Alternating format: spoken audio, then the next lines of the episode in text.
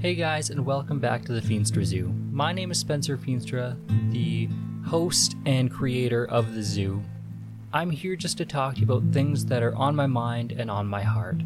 I hope you'll enjoy the show. If you do, please check us out on all social medias at the Feenstra Zoo.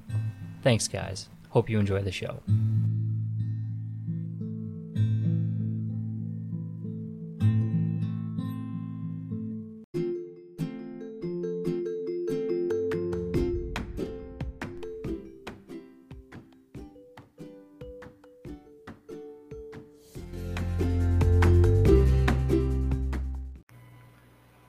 Hey guys, I just want to take a minute here to talk about Anchor. If you don't know what Anchor is, it is where I actually make my podcast. It is the easiest way to get started in podcasting. They've made everything super simple. They have recording software right on their app or online as well. They distribute your podcast for you. Um, Apple Podcast, Spotify, Google Podcast, anywhere almost anywhere that you can listen to a podcast. These guys have spread my name out there for me. They made it super simple. You can record right to the app or online.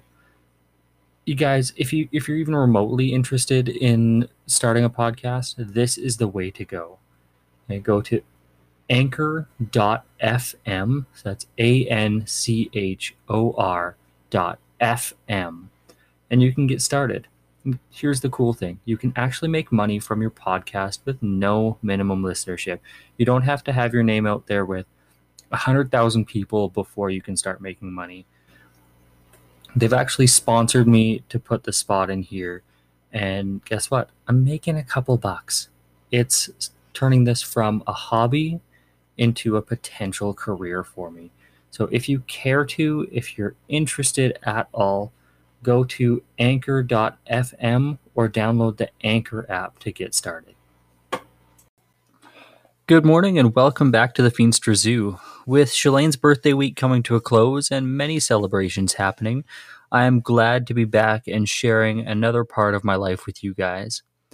And today I'm going to touch on some fun topics, but fair warning, there will start with a little doom and gloom. I do promise it gets better. This morning, we get to dive into finding love, how to rekindle love, or how to stay in love after having children. Are you ready for this? I know I am. Okay, so much like any problem, it's easier to solve it after we have the problem better defined. After a child is born, even in the happiest and most balanced of relationships, attention and priorities shift. Studies have shown that within 18 months to two years of people's first child being born, a staggering 92% of couples find themselves in critical distress, with over 13% of those couples already have gotten a divorce. I don't know about you, but that statistic is terrifying to me. And I've said it before that I'm no expert and I have no formal schooling on relationships. I'm just a guy who cares deeply about happy and successful relationships. Okay, with that being said, here's a few things I have learned. First, intimacy and sex are among the first things to fall off in a relationship. Studies show the largest reasons for this are feelings of unattractiveness to their spouse or feeling disconnected. Men tend to put more stock in the physical side of relationships. Not all men, but statistically significant. And with the decline of intimacy, feelings of unsatisfaction tend to come very quickly in a marriage. Now, I wish I could tell you that there's an easy 10 step plan to make a happy life, but I can't.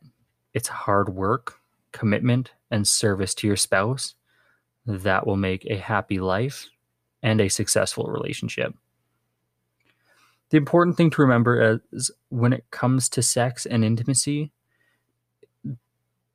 it's con- connection and communication to your spouse you need to set your expectations because chances are your needs are not the same as your spouse If your drive is higher than your spouse, you need to make sure your partner knows what you need. Or on the flip side, if your body needs less, make sure your partner knows that, knows what you need, and communicate to them what you want and how you guys can come to a compromise so both of you can be happy.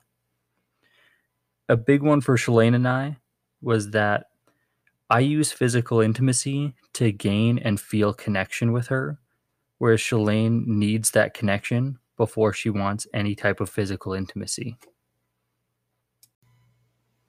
So, why do we lose this intimacy so quickly?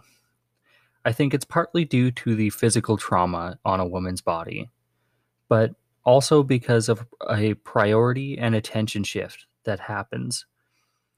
I believe this happens more frequently for first time mothers than anyone else because they forget that they are wives as well as mothers. They hold on to this new title of mother, and everything becomes about their new child. And to a point, this is okay. But it does tend to push their spouse away, albeit unintentionally.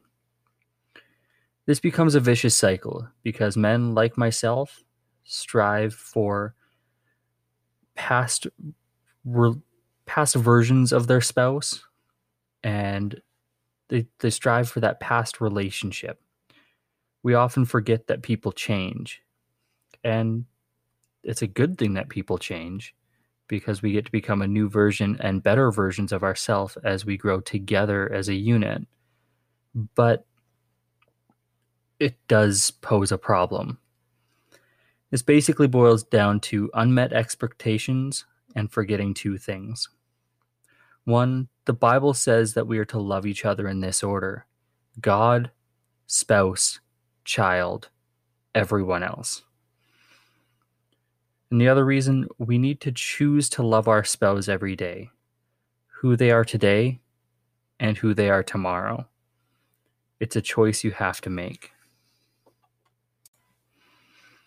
A growing trend that I continue to see, and I'm sure if you look around, you see it as well, is parents with mixed up priorities. I know I touched on this briefly, but I think I need to expand my thoughts a bit. Parents who put their kids on a pedestal and make them number one in their lives, essentially idolizing their child or children. Parents who forget that they are husbands and wives letting their lives fall apart so long as their kids have the new Xbox or fresh Jordans on their feet. These are the parents that, if they make, or rather fake, a relationship until their kids move out, they soon realize that they're living with a stranger and they most likely split. That's assuming that they've made it this far. They essentially realize that they don't know who they are or how to be together without a child. They've lost purpose and direction. Like I said, there's mixed up priorities. They just ruin your relationship. Now, before this turns into a much longer rant, know that keeping your priorities and your duties to your spouse in the right order this will save you, your spouse, and your children unneeded pain in the future. So remember your priorities God, spouse, children, everyone else.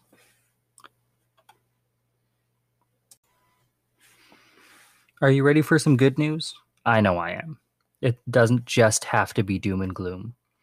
If you're willing to put in the work, the time, the effort, a long, happy, and healthy relationship is well within your grasp. I've said it before and I will say it again communication is everything. Talk to your spouse. I promise you won't regret it. Let them know you. Search to know them as well. Have the hard conversations. Make time for them and make sure you're prepared for the emotions that can come with that. In these conversations, let your expectations be known. Try to set real, realistic expectations for you and your spouse moving forward. It's never too late. If you need to, try setting a love schedule. Kind of a funny term. But by that, I mean setting date nights, intentional time, and yes, time for sex. Set a schedule and stick to it until it becomes like a second nature for you and your spouse. Once you find your passion again, and I promise you can find your passion again, the drive to be spontaneous will come back and you will no longer need this schedule. Put in the work, put in the time, find love again. Remember, love is a verb, it is an action, something you do, not just something you feel. All right, ladies and gentlemen, if you have not heard anything else up to this point, please hear this. Get creative, people. Learn each other's love languages. Learn how you and your spouse both show and receive love because likely they're not the same. And dote on them. Heck, get on a Pinterest board. Search for cute, creative, and yes, cheesy ways to surprise your spouse. It's so much fun. Pinterest holds tons of great ideas. If you don't like Pinterest, just use Google. It's totally fine. But there's so many fun creative things you can do that I guarantee you have not thought of. And why not do challenges with your spouse? You know, challenges like books. I suggest 31 Ways to Creatively Love Your Spouse by Jeff and Elizabeth Key. Shalane and I are going through this for the second time, and it is so much fun. Or get silly. Go on social media like Instagram or TikTok. Find those silly videos. Shalane and I have quite taken to watching reels on Instagram, and there are some very funny challenges to try for both personal and couples. There's also a lot of pranks on there, and if you enjoy that kind of thing, go for it. If I start pranking Shalane like these guys do, I guarantee Shalane changes the locks on me before I come home tomorrow. And one thing Shalane and I have been doing more and more lately, and has been great for our our relationship, is reminiscing on the past. Remembering why we fell in love in the first place. Last week's episode actually really forced us to remember and explore these minor details of our important days in our relationship. And it's the minor details of our love story that make us both light up and come alive with joy. It is these little things in our relationship that make us inspired by our own love story. All right, last cutesy story about us at least for this episode. Write some hella cheesy love notes. Our house never has a shortage of post it notes in it, and we use them for everyday things, mostly for normal things like groceries and to do lists. But people, use them for love notes. Stick them to your spouse's phone so they'll definitely see it. Or hide it, put it on the steering wheel of their car or inside a cupboard door so it's a surprise for them through their day. Guys, get sappy and cheesy. I know my wife loves this, and I'm sure yours will too. Ladies, build up your man. Make him stand a little taller that day. Both of you support each other in your words. Pay the respect. Never underestimate the value of your words, especially written word. There is a power held by the intentionality of a written note. That's where I'm going to leave this one, guys. There's power in being intentional to your spouse. All right, guys. So I've been doing this for a minute. I mean, this is my 15th episode. And I hope you're enjoying listening to it as much as I'm enjoying making it. If you are enjoying it, if you could please do me a favor and share your favorite episode on social media. One quick share, spread the news, spread the word of the Feenstra Zoo. I would super appreciate it.